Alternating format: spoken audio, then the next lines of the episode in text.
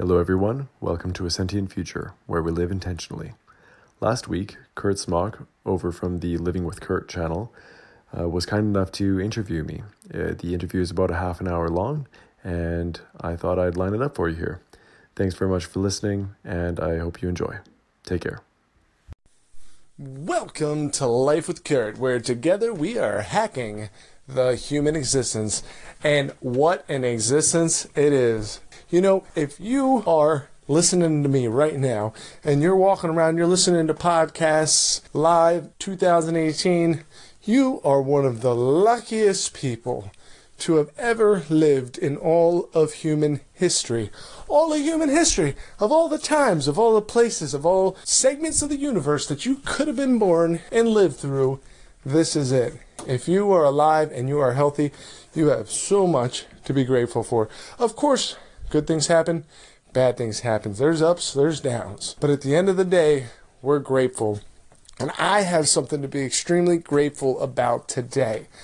I get to interview Mr. Allen, the man, the myth, the legend from Sentient Future. And man, if I sound fired up, it's because I am. It was amazing. Truth bombs all day long. Let me tell you, 30 minute interview. It's coming up next. Give it a listen. Hop over there to the Sentient Future channel on the Anchor app or anywhere you can find a podcast and jump in there down all the way to episode one. Block out some exclusive time, get a pen and paper, and listen up through those episodes. They're short, they're sweet, they're to the point, so it's not going to take a lifetime by any means, but you're going to get so much out of it. And I hope you get a lot out of this interview. I know I did. He's a man that I said it before on this station. I really, really respect and share this segment out because what Alan is doing is an amazing service to all humanity. He really has a brilliant mind, sharp, clear thinking, and you're going to love it. I know I did.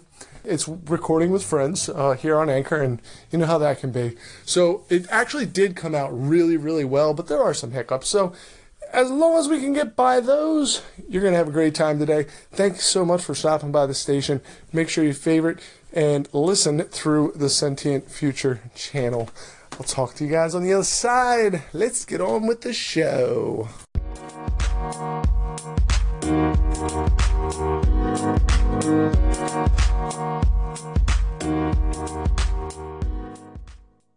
Hi, Kurt.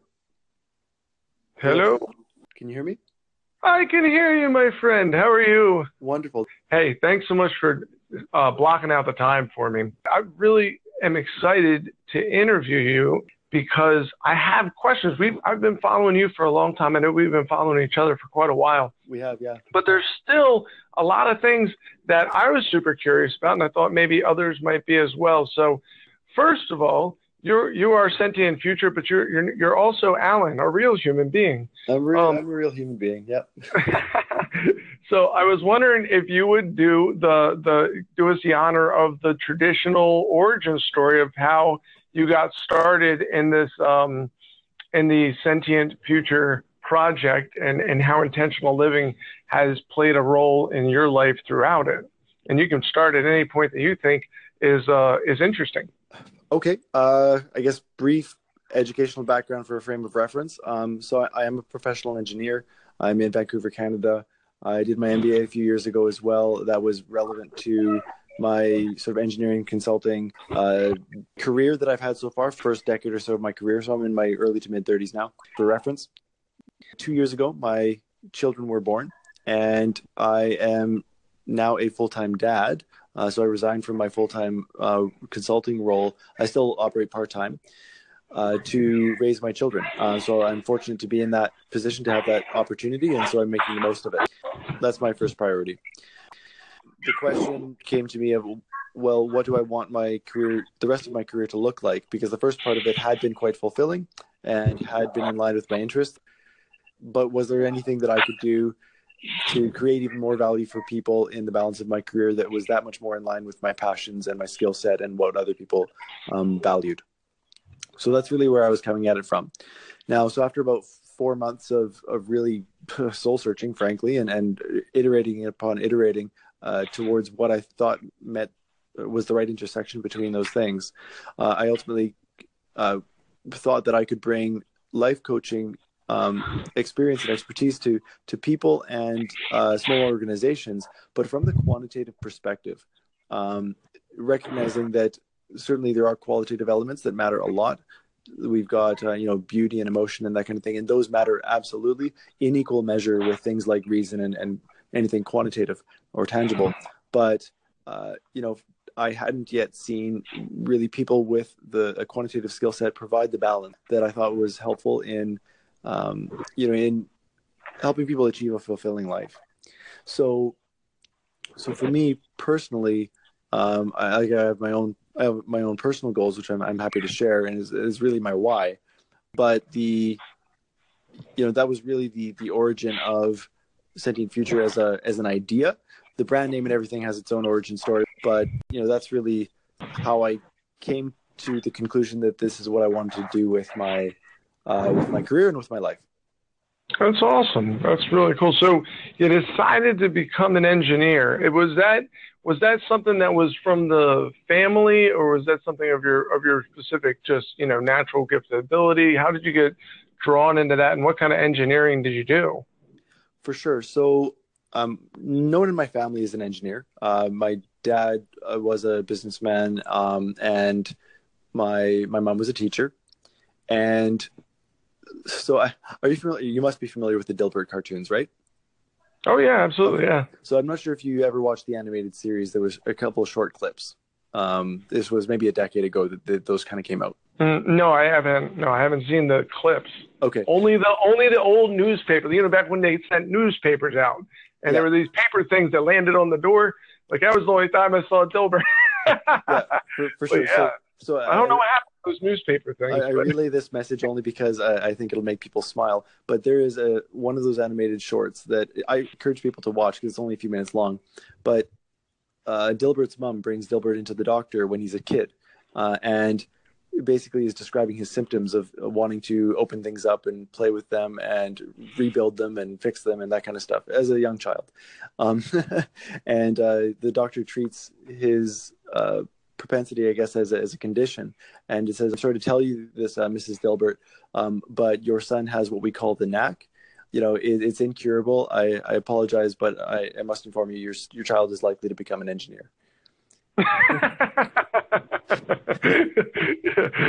yeah. yeah. Oh, that's right. You know, the doctor probably had to look down at the at this the patient and tell him the same thing because you know it's a blessing and a curse being an engineer. You're uh, gifted at figuring everything out, but you can't necessarily figure everything out, and that can be maddening.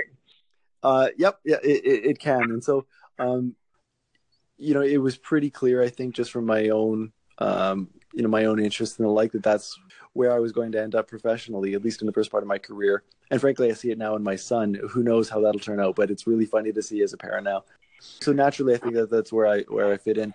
Now, um, you know, growing up though, did try to learn how to teach, as it were, and did try to learn what it meant to be, you know, a, a you know a decent person and how to make friends and and influence people, as it were, right? So I have had a few opportunities to to manage teams of people who are in many respects a lot older than I am. Um, and what that has meant is that I've grown in sort of an empathy side and sort of an emotional intelligence side. It is it, those are areas that I continue to grow in. I mean, I don't think I'll ever stop growing in those or other areas, but I I think that the, the variety of experience has been able to provide me with um, a broad background with which to approach this life coaching space.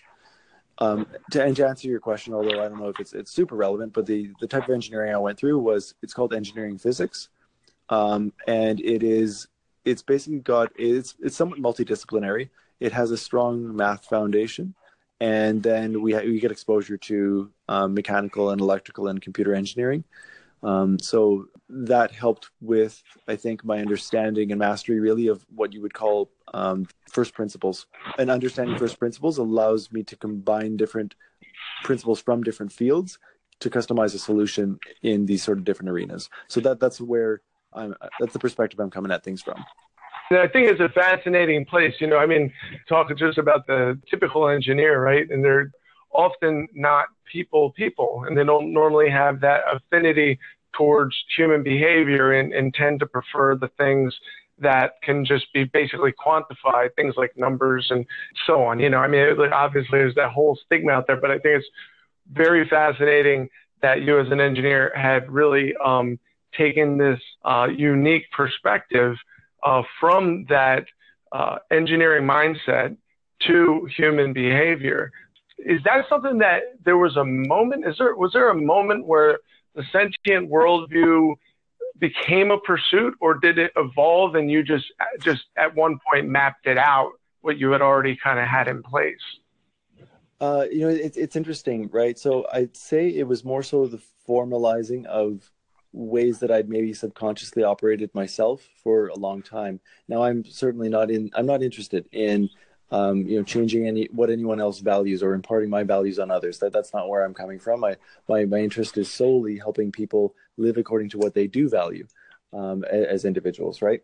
So, from that perspective, and, and recognizing just even the even the tangible benefits of teamwork and not just the nice, warm, fuzzy feeling stuff. It always frustrated me when people let their differences um, prevent them from collaborating in any sort of way. It just doesn't make mathematical sense. Never mind, you know, not being like a, a nice person thing. So, so what I, I guess I was searching for, and what I think I've found, right, is a way to look at living life that is, uh, it, it is values independent, right? Uh, that it is really around the process of how we live according to our values than it is the values themselves. So um, and I think in that process, we can find uh, a lot of common ground, right? If we can, uh, if we can understand that someone is operating or that they are making certain decisions or, they're acting in a particular way because of how they feel, and we're empathetic to how they feel, uh, in you know combined with maybe some of the logical rationale they have for for it, right? Because we we kind of make decisions that are maybe both left and right brained. That you know we can better understand other people and we can identify similarities and shared goals and work on them together. And in doing that right we get division of responsibilities we get efficiency because everyone's working on their strengths right? And the outcome is ultimately better for both us as a collective as well as us as individuals. So the lovely part about this is that you know i can show from a like a, a, math standpoint if you want um, that the most selfish behavior is equal to the most selfless behavior they both res- revolve around empathy and giving to other people. Um, both of them, you know, result in uh, the sort of the optimal outcome for uh, for us as individuals and uh, and as a society. So um, it's really that type of realization I'm, I'm hoping to get across to people. Absolutely, you know, and um, I think it's really interesting how, um, and it, it's it's wonderful how the idea of uh, emotional intelligence has really started to gain uh, traction and not just you know the self-improvement world but like it's literally being uh, taught and implemented in corporate structures and in areas of of the world where um, you know increased empathy uh, is tied directly to increased functionality or better functionality. But the one thing I would I, have a question is as far as empathy is concerned, do you feel that empathy is is antithetical to the nature of the human, being that we are generally self-focused in terms of our own wants and needs? Or do you feel that it's just something that's latent inside of each of us? And I don't mean to frame it up necessarily as an or thing. I, you could throw an and in there too. Um, but you know, it, do, you, do you feel like the idea of being able to be empathetic and to be neutral, because that's one big thing about sentient worldview that is significant, is that it's extraordinarily neutral versus dogmatic, which is what most, most other worldviews position themselves to be. Yep. Is that antithetical to uh, human nature as, as it presently stands, or is it just a latent thing that needs to be uh, nurtured and developed?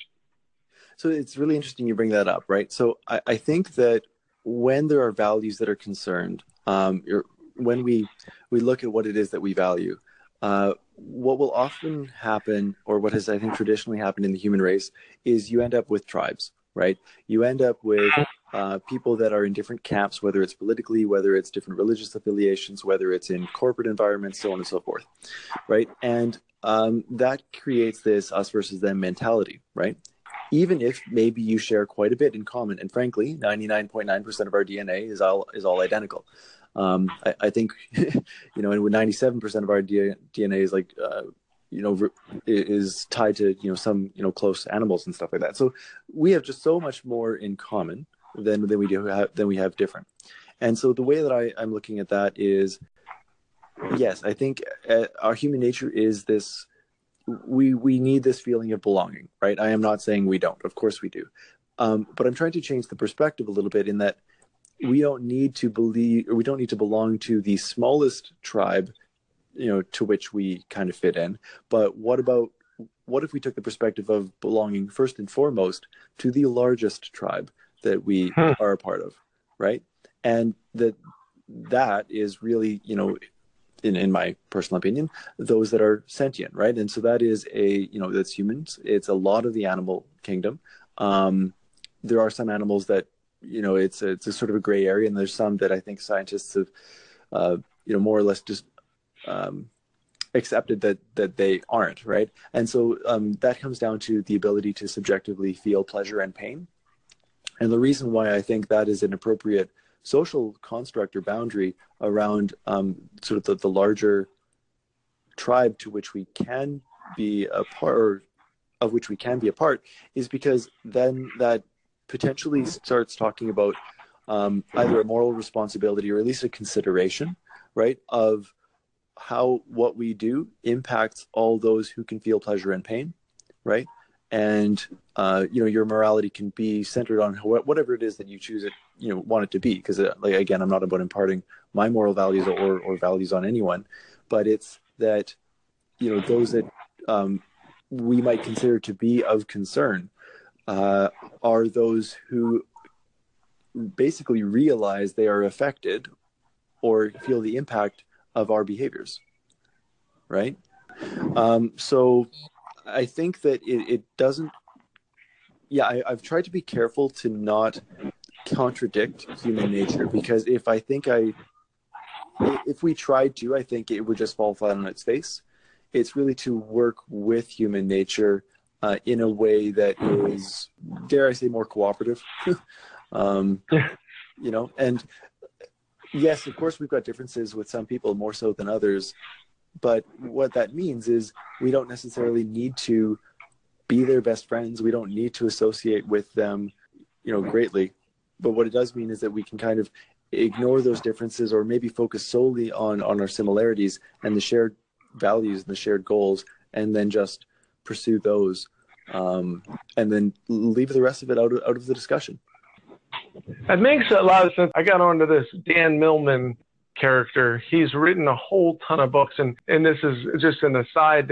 I guess uh, see what your comment would be on it. His, one of his big philosophies is that idea of living in the present, but he has an interesting way of presenting it. In that he says, to paraphrase it, you know, rather than placing relational expectations between maybe you and your boss or maybe uh, you and a spouse or, or you and a, a mom or a dad, yeah. rather than placing expectations on that, but that living in the moment is that everything that is just is, and that we can just be comfortable with that, like whether it is a violation of our expectations, and that you know it, it's kind of like it's almost empathy through just plain acceptance of um, of of the state of affairs, especially as it pertains to the things outside of your control. I think there's a lot of uh, health maybe in a viewpoint like that. Uh, there are some some things I, I think I'll qualify around it, but the the nice thing about that view is that you know first and foremostly there is acceptance, right?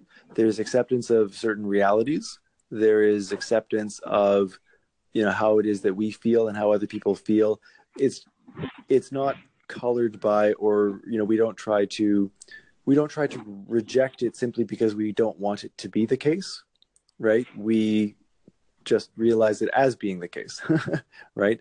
Correct. And, yeah. Um, you know and from the sentient worldview standpoint really there are those six scales but they're broken up into three steps right? There's the sense there's sensing there's interpreting and there's responding. It's it's being comfortable with just sensing things again for what they are, uh, interpreting them um, again for what they are, and then what you're going to do about them.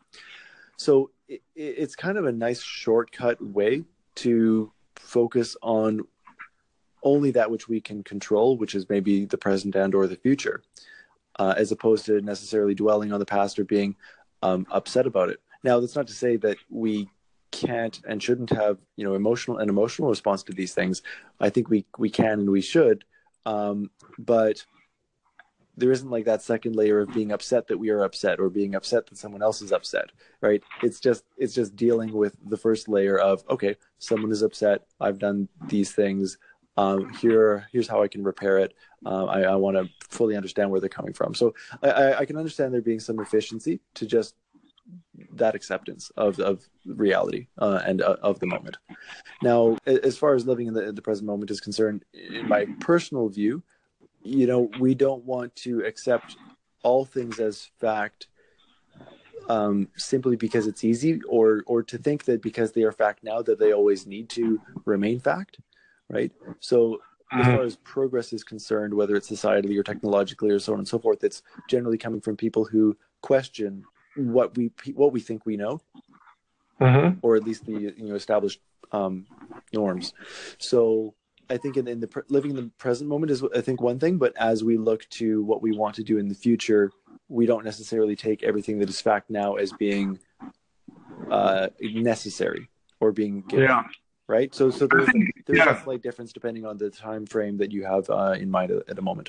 I think honestly, one of the greatest contributions that Gary Vaynerchuk has made to the universe is just how he talks out of both sides of his mouth and he has that kind of his his what he likes to call his theses, and one of them being both. I think that just you know the the universe is suspended in balance between opposing forces. So I mean, you got to definitely have both in in almost like right because blind acceptance could easily lead you down just into a straight cycle of pain. Um, whereas you know uh, fighting against the inevitable it can do the same, right? So like the idea of both, I think, is is always like no matter what we talk about in any ideology or any segment of thought or section of life, it's always both. I want to talk for real quick before we wrap up about the sentient worldview. I think one of the it's really one of the most life changing things that that I've been able to experience in terms of ways of thinking is the way that uh, the sentient worldview categorizes sensing self in sensing context. That is so significant because almost everything in our world that we do experience is in one of those two circles, either our self or our context. And knowing the difference and um, also then addressing them appropriately based on what they are, I think is extremely interesting. How did how did that come to you? Was that something that was researched or the self and context that that just fall naturally into the uh, into the paradigm of the sentient worldview? So, taking a, half step back, one of the problems I guess that I'm trying to solve, both as a coach and as a consultant and the like, is really helping people manage their attention, uh, helping them manage what it is that they pay attention to, uh, to ensure that it is actionable. Right? If we see information out there or whatever, but we're not doing anything different. We're not behaving as a result uh, differently as a result of it. Um, I kind of think it's not worth anything to us, right? If, mm-hmm. not, if, we can't do anything with it. So, um, you know, when it comes down to sensing self and sensing context, what I was really trying to establish there, and yeah, it was meant to be sort of comprehensive categories, but it's hoping to break down the different pieces of ourselves or the pieces of our context that we could pay attention to so that we can be very specific about which ones in the given situation are relevant, right? And so it's, you know, we just have all this information abundance. And um, if we're not really di- diligent, I think, in knowing what it is, where, where does we want to go and what information is relevant, like what location or who we're currently connected with, let's say from a social network standpoint, or what resources we have direct or indirect access to, right? Or ourselves where we sit uh, morally or maybe what our current health status is. Like these are different things that, depending on our goals, are more or less relevant to us.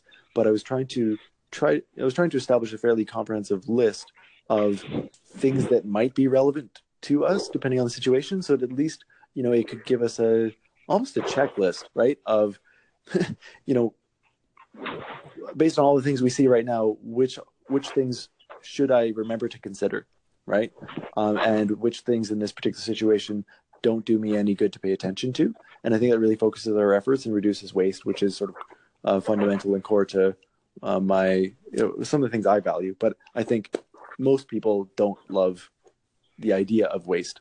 Um, we just all have different definitions of it, right? Absolutely. Like like Sherlock thinks uh, thinks human emotion is waste, right? Sure. you watch the Sherlock show, right? It's a fascinating show if no one's watched it. Uh, great, great series. But like, yeah, Sherlock Holmes has this like uh, the details of, of, the of the physical world are all that matter. Anything beyond that just clouds you and, and makes you weaker, right? You know, so he would see that as waste. Whereas then, if you turn on uh, turn on what is it, Lifetime? Turn on a Lifetime movie. You know what I mean? Emotions is all that matters. it's how does that character make me feel? Precisely, and and the, the lovely thing about right, I guess this this worldview because it is process oriented and because it's it is um it's it uses mass customization, which basically means that uh, we each customize it to our own sets of values and morals and all that kind of stuff to suit us. But it's largely all the same process, right? That we look at someone and we see them as um, living the same process, but with their own customized tweaks, right? Um, and mm-hmm. yeah, it's different than what we might do, but we don't see them as fundamentally different from us because of those differences. We see them as the same as us, but with different assumptions. That's it. That's it right there. Yeah. Right. Hundred percent. So, so I think that that change in perspective um, has a, a, much greater opportunity to create unity, and not, not not blind unity. I'm not talking about any of that, but like uh, both unity at the but at the same time, like pulling from these different perspectives, like you said, or two uh, two ends of the spectrum. It's unity in our appreciation for for diversity, right? right? We, we recognize that everyone is different, and that's great. And yet we're all the same in how we live out our differences. And so that's it. That's it. So so the sentient the sentient future channel in the episodes tab, it's all broken down in there, right? Everyone can pretty much hop to sentient future, dive down to episode one, and and they could literally just write out the the framework of the of the worldview. And those those uh, episodes are short. They're most of them are five minutes, right? Or all of them are five minutes. Yeah, the, the early ones were a little bit longer, but yeah, I tried to keep everything else uh, after that five minutes to make the most use of your time. Now, um, I appreciate your mentioning where people can find that. I am uh, continuing the process of taking those, transcribing them, and creating blog posts of them, which will eventually become an ebook. So depending on the nature and like your your timeline and stuff like that, uh, there may be uh, easier ways to not easier way ways that are more conducive to how you like uh, uh you know looking at content or or um, mm-hmm. consuming content that are in the works that are coming. Um, awesome stuff. Yeah. So we're gonna have you're gonna have the the book, you'll have the blog, and and you'll have the audio. So you're really kind of like to, no matter how it is you like to learn or how you like to consume content, there's going to be a, a way to kind of open your mind to the sentient worldview and, and learn what that's all about. Uh, so, so yes, and again, this is one of those things where, um, you know, I'm not asking for people to, to, to convert or like, there's nothing to convert to. It's, it's really a sort of a, a descriptive way of, of thinking about uh, you know life and, and how it is that we live and you know my my goal really only ever is helping you live you know and anyone live more in line with what they value uh, and spend their time more on what it is that they value and um, exposing them to some strategies or some some tools and techniques that to actually do that from a very practical standpoint. Um, and i found personally when i've done that for for for myself like i am i am so fulfilled right now. I feel i, I feel amazing. It, it I, I can't I can't overstate how good it feels to intentionally spend time on what it is that we care about. Absolutely, and and then of course, I'm definitely appreciative, and I'm sure everyone listening to this is also that you're uh, that you're sharing that with us because I I see it to be a huge asset to the world. Uh, some of the some like I said, some of the highlights just being that idea of uh, sensing self and sensing context. The idea that, like you said, there's nothing to convert to. Um, it, it is a shell that you fill in. You know, it's a it's like an outline, and then you have to put all the details into it. And uh, I think that's what makes it extremely exciting.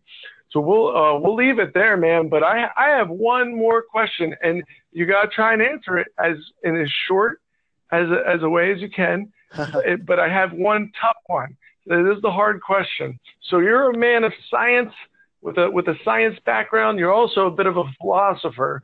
So one of the great questions out there that bridge those two worlds is which is it? Determinism, that is that all actions and, and happenings in the universe are predetermined, or is it free will? Uh, free will being that the agents of change are able to change the trajectory of the uh, of the future of the world. Yeah, I, I am a believer in free will. Free will. Oh, that was good. So that was simple. It was straightforward. Because you know, I, I struggle with it because I do understand that. Um, I mean, it's obvious, right? Uh, that things happen as a, in a causal cause and effect relationship. Like now that someone's heard this uh, this uh, interview, they're, they're they just got better, right? Because they got to hear you dissect more of the sentient worldview. But at the same time, you know, they could always turn it off in the middle, right? I don't know. I kind of think it's both. Is what I guess what I'm saying. and I, I don't know if if any of us has the the final answer on that. Um, but the question I would also raise too is as interesting as it is to think about that, does that affect how we would behave, right? And so if um, if that information, as interesting as it is, isn't immediately relevant to what it is that we value, then uh, you know it's something that we can put aside and not regret doing so, and and you know focus on that which would uh, that which helps move our respective lives forward. So. That's it, and that's that's the practical right there. We just put an end cap on it. We just practically applied the sentient worldview into um, a, a, tough question uh, that that some people would spend a lot of time on thinking about. That's really cool. So, anyway, really appreciate the time, Alan. I'm super glad we got to do this, and uh, I thank you to all the people that have listened to it. I hope you got a good bit from it, and of course, go back uh, to episode one of, of Sentient Future and listen through all those. It'll be a, it'll be a great use of your time, and uh, you're definitely going to get something out of it. So, with that, my friend, I bid you adieu. I shall talk to you soon. All right. Thank you so much, Kurt. I really, really appreciate your time. Yeah, man. All right. Talk to you soon. We'll see you around the anchor app. Sounds good. I'll be here. Take care. Bye bye.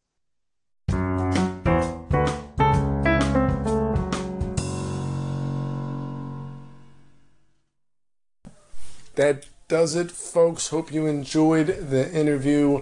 I am so grateful to Alan to come on, and hopefully we can do it again. 30 minutes is not near enough. I had so much more I wanted to ask him about and get his insight on. Uh, the guy is a tremendous resource, and he makes himself extremely available to others. So make sure you hop over there, check out his station favorite if you haven't already. And yeah, thanks for tuning in. We'll see you next time.